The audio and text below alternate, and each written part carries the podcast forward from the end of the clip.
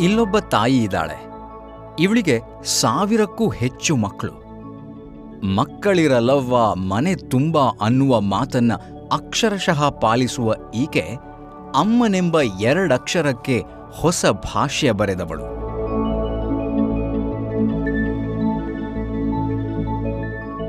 ಈ ಅಮ್ಮ ಎಂಬ ಎರಡಕ್ಷರದ ಪದವೇ ಸುಂದರ, ಸ್ಫೂರ್ತಿದಾಯಕ. ಸಹನೆ ತ್ಯಾಗದ ಪ್ರತೀಕವಾಗಿರ್ತಾಳೆ. ಈ ಅಮ್ಮ. ಅಮ್ಮ ನೀನು ನಮಗಾಗಿ ಸಾವಿರ ವರುಷ ಸುಖವಾಗಿ ಬಾಳಲೇಬೇಕು ಈ ಮನೆ ಬೆಳಕಾಗಿ.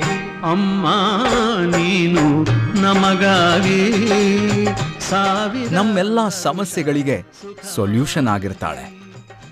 ಜೀವನದ ಪ್ರತಿಯೊಂದು ಹಂತದಲ್ಲಿಯೂ ನಮಗೆ ತಾಯಿ ಇದ್ರೆ ಅದಕ್ಕೊಂದು ಬೇರೆಯೇ ದಿಕ್ಕು ಸಿಗತ್ತೆ.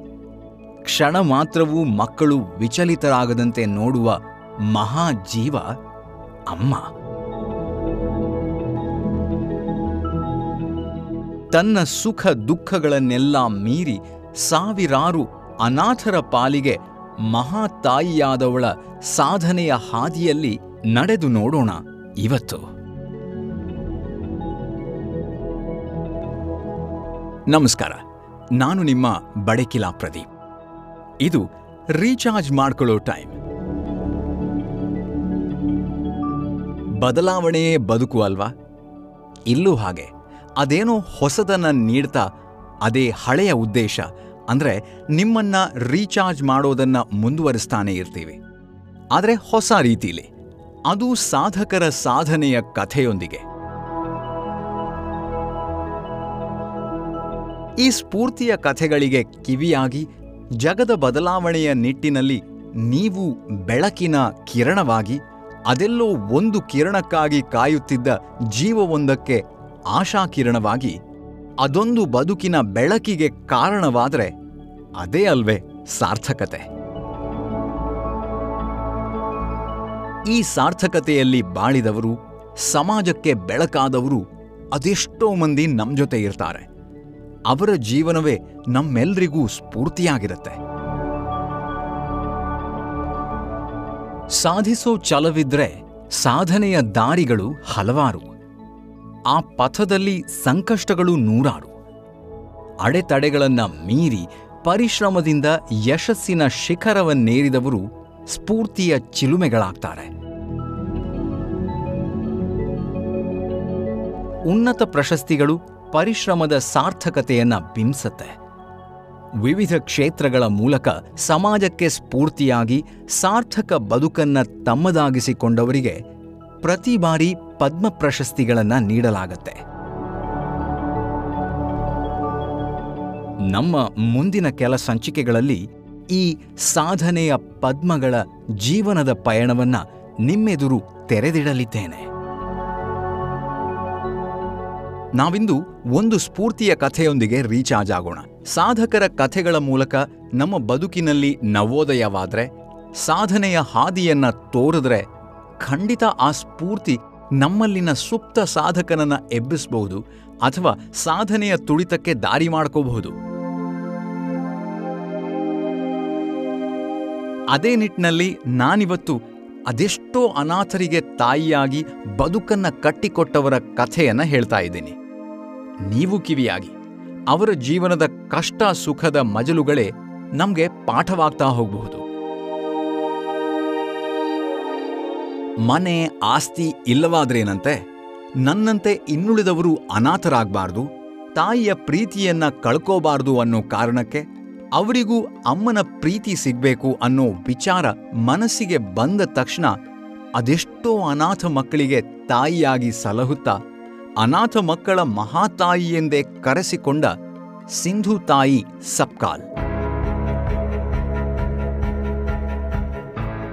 ಇವರು ಮಹಾರಾಷ್ಟ್ರದ ವಾರ್ಧಾ ಜಿಲ್ಲೆಯ ಪುಟ್ಟ ಹಳ್ಳಿಯೊಂದರಲ್ಲಿ ಚಿಂದಿ ಹೆಸರಿನಲ್ಲಿ ದನ ಕಾಯುವವರೊಬ್ಬರ ಮುದ್ದಿನ ಮಗಳಾಗಿ ಹುಟ್ಟಿದ್ರು. ತಾಯಿಯ ವಿರೋಧದ ನಡುವೆನೂ ಓದ್ತಾ ಇದ್ದ ಚಿಂದಿ ಹತ್ತು ವರ್ಷ ವಯಸ್ಸಿನಲ್ಲೇ ಮೂವತ್ತು ವರ್ಷದ ವ್ಯಕ್ತಿಯನ್ನ ಮದುವೆ ಆಗೋ ಪರಿಸ್ಥಿತಿ ಬಂತು. ಆಕೆ ಇಪ್ಪತ್ತರ ವಯಸ್ಸಿನಲ್ಲಿ ಮೂರು ಗಂಡು ಮಕ್ಕಳ ತಾಯಿಯಾಗಿದ್ಲು. ನಾಲ್ಕನೇ ಮಗುವಿನ ಜನನ ಸಮೀಪಿಸ್ತಾ ಇದ್ದ ಸಂದರ್ಭದಲ್ಲಿ ಹಳ್ಳಿಗರಿಗೆ ಒಂದೇ ಒಂದು ರೂಪಾಯಿನೂ ಕೊಡದೆ ಭಾರತದಲ್ಲಿ ಆವಾಗ ಇಂಧನವಾಗಿ ಬಳಸ್ತಾ ಇದ್ದ ಒಣಗಿದ ಸೆಗಣಿಯನ್ನ ಸಂಗ್ರಹಿಸಿ ಅರಣ್ಯ ಇಲಾಖೆಯವರಿಗೆ ಮಾರ್ತಾ ಇದ್ದ ಜಮೀನ್ದಾರರ ವಿರುದ್ಧ ಧ್ವನಿ ಎತ್ತಿ ಅವರ ಕೆಂಗಣಿ ಗುರಿಯಾದರು. ಅಲ್ಲದೆ ಇಲ್ಲ ಸಲ್ಲದ ಆರೋಪಗಳು ಇವರ ಮೇಲೆ ಬಂದೆರಗಿದ್ವು.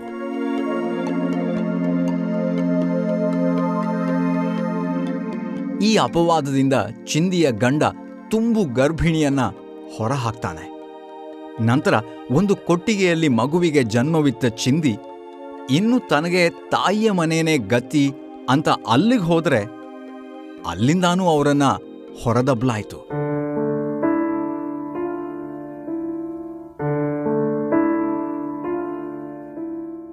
ತನಗೂ ತನ್ನ ಮಗುವಿಗೂ ಇನ್ಯಾರು ದಿಕ್ಕು ಅಂತ ಯೋಚಿಸಿ ರೈಲಿನಡಿ ತಲೆ ಇಡೋದಕ್ಕೆ ಹೊರಟ್ರು. ಆಗ ಅವರಿಗೆ ಬಂದ ಪ್ರಶ್ನೆ, ತಾನೇಕೆ ಸಾಯ್ಬೇಕು ಅನ್ನೋದು.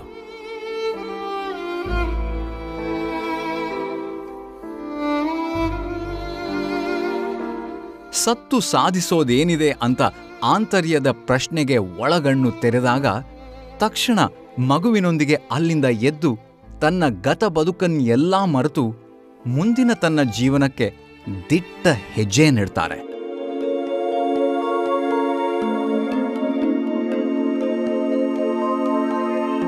ಸ್ವಲ್ಪ ದಿನಗಳ ಕಾಲ ಹಗಲಿನಲ್ಲಿ ಅದೇ ರೈಲ್ವೆ ಸ್ಟೇಷನ್ನಲ್ಲಿ ತಂದೆ ಹೇಳಿಕೊಟ್ಟ ನಾಲ್ಕು ಪದಗಳನ್ನು ಹಾಡ್ತಾ, ಭಿಕ್ಷೆ ಬೇಡ್ತಾ ರಾತ್ರಿಯಲ್ಲಿ ಸ್ಮಶಾನದಲ್ಲಿ ವಾಸಿಸ್ತಾ ಜೀವನ ಕಳೆದ್ರು.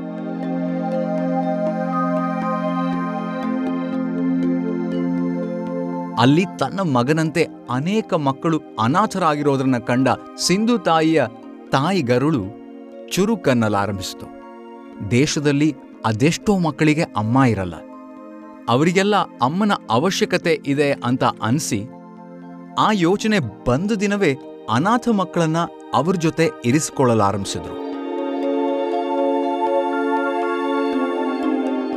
ಹಾಗೂ ಈ ಸೇವೆಯನ್ನ ಗಮನಿಸಿದ ಅದೆಷ್ಟೋ ಜನ ಇವರ ಸಹಾಯಕ್ಕೂ ನಿಂತರು. ಕಷ್ಟ ಬಂತಂದ್ರೆ ಸಾಕು, ಆತ್ಮಹತ್ಯೆಯ ನಿರ್ಧಾರಗಳನ್ನು ತೆಗೆದುಕೊಳ್ಳೋರೇ ಹೆಚ್ಚು. ಅಥವಾ ಅದ್ರ ಬಗ್ಗೆ ಕೊರಗ್ತಾ ಜೀವನ ಕಳೆಯೋದನ್ನ ನಾವು ನೋಡಿರ್ತೀವಿ. ಇಂಥವರು ನಮ್ಮ ಸುತ್ತಮುತ್ತ ತುಂಬಾ ಜನ ಇರ್ತಾರೆ. ಆದರೆ ಆ ಸಂಕಷ್ಟದ ಸಮಯದಲ್ಲಿ ಅಥವಾ ಆತ್ಮಹತ್ಯೆಯಂತಹ ನಿರ್ಧಾರಗಳನ್ನು ತಗೋಬೇಕಾದ್ರೆ ಅಂತರಂಗದ ಮಾತನ್ನ ಕೇಳೋರು ಎಷ್ಟು ಜನ? ಕೇವಲ ಬೆರಳೆಣಿಕೆಯಷ್ಟು ಜನ ಮಾತ್ರ. ಈ ಅಂತರಂಗದ ಮಾತನ್ನ ಕೇಳಿದ್ರೆ ಎಷ್ಟು ಧೈರ್ಯದಿಂದ ಬದುಕಬಹುದು ಮತ್ತು ಇದೇ ಹೊಸದೊಂದು ಸಾಧನೆಗೆ ದಾರಿ ಮಾಡಿಕೊಳ್ಬಹುದು ಅನ್ನೋದಕ್ಕೆ ದೃಷ್ಟಾಂತ ಈ ಸಿಂಧು ತಾಯಿ ಸಪ್ಕಾಲ್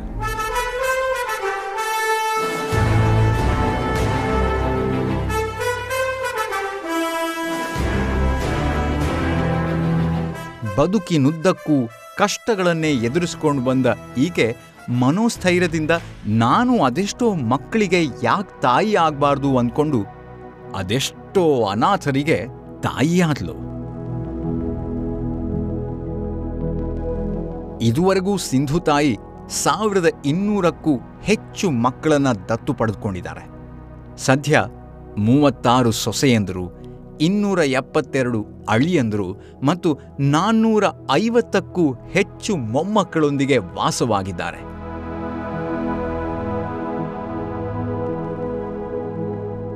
ಹೀಗೆ ಸಿಂಧು ತಾಯಿ ಅವರ ಸೇವೆಗೆ ಏಳ್ನೂರ ಐವತ್ತಕ್ಕೂ ಅಧಿಕ ಪ್ರಶಸ್ತಿಗಳು ಸಿಕ್ಕಿವೆ. ಅಲ್ಲದೆ ಎರಡು ಸಾವಿರದ ಇಪ್ಪತ್ತೊಂದರ ಪದ್ಮಶ್ರೀ ಪ್ರಶಸ್ತಿಯನ್ನು ಕೂಡ ಅವರಿಗೆ ನೀಡಲಾಗಿದೆ. ಇಡೀ ಜೀವನದ ತಿರುವೆ ಈ ಆಂತರ್ಯದ ಮಾತಿನಲ್ಲಿರಬಹುದು ಅನ್ನೋದನ್ನ ಅದೆಷ್ಟೋ ಮಂದಿಗೆ ಹೇಳಿಕೊಟ್ಟಿದ್ದಾರೆ. ಹೀಗೆ ಈ ಅಂತರಂಗದ ಮಾತನ್ನ ಕೇಳಿ ಇಂಡಿಪೆಂಡೆಂಟ್ ಆಗಿ ಬದುಕಿ ದೊಡ್ಡ ಮಟ್ಟದಲ್ಲಿ ಸಮಾಜ ಸೇವೆಯನ್ನು ಮಾಡಿ ಅನಾಥ ಮಕ್ಕಳ ತಾಯಿಯಾಗಿ ಬದುಕ್ತಾ ಇರೋ ಎಲ್ಲರಿಗೂ ಮಾದರಿಯಾದ ಮಹಿಳೆಯೊಬ್ಬರ ರೋಚಕ ಕತೆ ಇದು. ಇದು ನಮ್ಮೆಲ್ಲರಿಗೂ ಕೂಡ ಸ್ಫೂರ್ತಿ.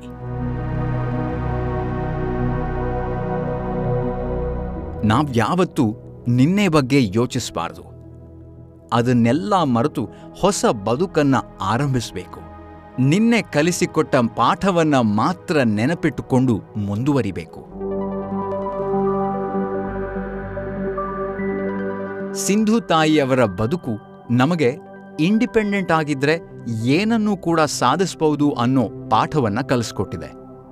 ಅಲ್ಲದೆ ಇವರ ಜೀವನವೇ ನಮ್ಮೆಲ್ಲರಿಗೂ ಮಾದರಿಯಾದಾಗ ಅನಾಥ ಮಕ್ಕಳಿಗೆ ತಾಯಿ ಆಗಬೇಕು ಅನ್ನೋ ಹಂಬಲ ಮೂಡಿರೋದು, ಅವರೇ ಸ್ವತಃ ಕಷ್ಟದಲ್ಲಿದ್ದರೂ ಕಷ್ಟಪಟ್ಟು ದುಡಿದು ಯಾರ ಬಳಿನೂ ಅಂಗಲಾಚದೆ ಬಂದಿದ್ದನ್ನ ಸ್ವೀಕರಿಸಿ ಅದೆಷ್ಟೋ ಅನಾಥ ಮಕ್ಕಳಿಗೆ ಆಶ್ರಯದಾತೆ, ಶ್ರೇಷ್ಠ ತಾಯಿ ಎಂದು ಅವರು ಕರೆಸ್ಕೊಂಡ್ರು.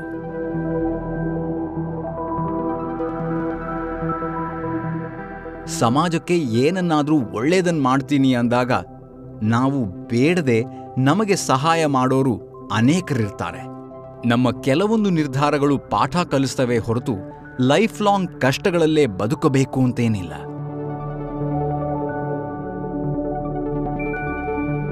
ಕಷ್ಟ ಅಂತ ಅನಿಸಿದಾಗ ಸಾಯುವ ನಿರ್ಧಾರವೇ ಅಂತಿಮವಾದರೆ ನಾವು ಅದೆಷ್ಟು ಸಲ ಸಾಯಬೇಕಿತ್ತು ಅಲ್ವಾ? ಅಥವಾ ಇಲ್ಲಿಯವರೆಗೆ ಸಾಧನೆ ಮಾಡಿದವರಿಗೆ ಸಂಕಷ್ಟ ಅನ್ನೋದೇ ಎದುರಾಗ್ಲಿಲ್ಲ ಅಂತ ಅಂದ್ಕೊಂಡ್ರೆ ಅದು ಶುದ್ಧ ಸುಳ್ಳು. ಅಲ್ಲದೆ ಅದೆಷ್ಟೋ ಮಂದಿ ಸಾಧಕರು ಅಥವಾ ಸಾಮಾನ್ಯ ವ್ಯಕ್ತಿಗಳು ಸಂಕಷ್ಟ ಅಂದ್ಕೊಂಡು ಜೀವನದ ಅಂತ್ಯವನ್ನ ಕಂಡ್ಕೊಂಡಿದ್ರೆ ಅನೇಕ ಸಾಧಕರು ಹುಟ್ಕೊಳ್ತಾನೇ ಇರಲಿಲ್ಲ.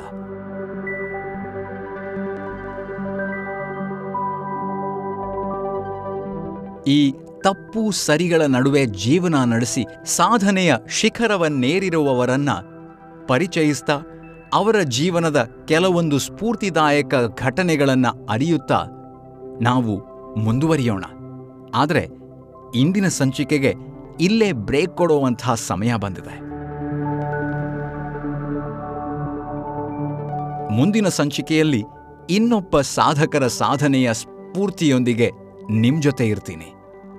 ಇವರು ಸಾಧನೆಯ ಪದ್ಮಗಳಲ್ಲೊಬ್ಬರು ನಮಗೆಲ್ಲ ಸ್ಫೂರ್ತಿ ನೀಡುವ ಚಿಲುಮೆಗಳಾಗ್ಲಿ ಅನ್ನೋ ಉದ್ದೇಶದಿಂದ ನಿಮ್ಮೆದುರು ಕೆಸರಿನಲ್ಲಿ ಅರಳಿದ್ರೂ ಅರಳಿ ನಿಂತಾಗ ನಳನಳಿಸುವ ಪದ್ಮಗಳು.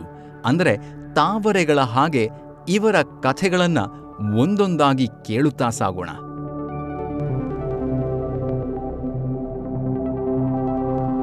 ಇವತ್ತು ಮತ್ತೆ ಸ್ವಲ್ಪ ಚಾರ್ಜ್ ಆಗಿದ್ದೀರಾ ಅಂತ ಅಂದ್ಕೊಂಡಿದ್ದೀನಿ ಇದು ಬೇಕೆಂದಾಗ ರೀಚಾರ್ಜ್ ಮಾಡ್ಕೊಳ್ಳೋದಕ್ಕಂತಾನೇ ಇರೋ ಶೋ. ನಾನು ನಿಮ್ಮ ಬಡಕಿಲಾ ಪ್ರದೀಪ್. ಮತ್ತೆ ಸಿಗ್ತೀನಿ. ನಮಸ್ಕಾರ.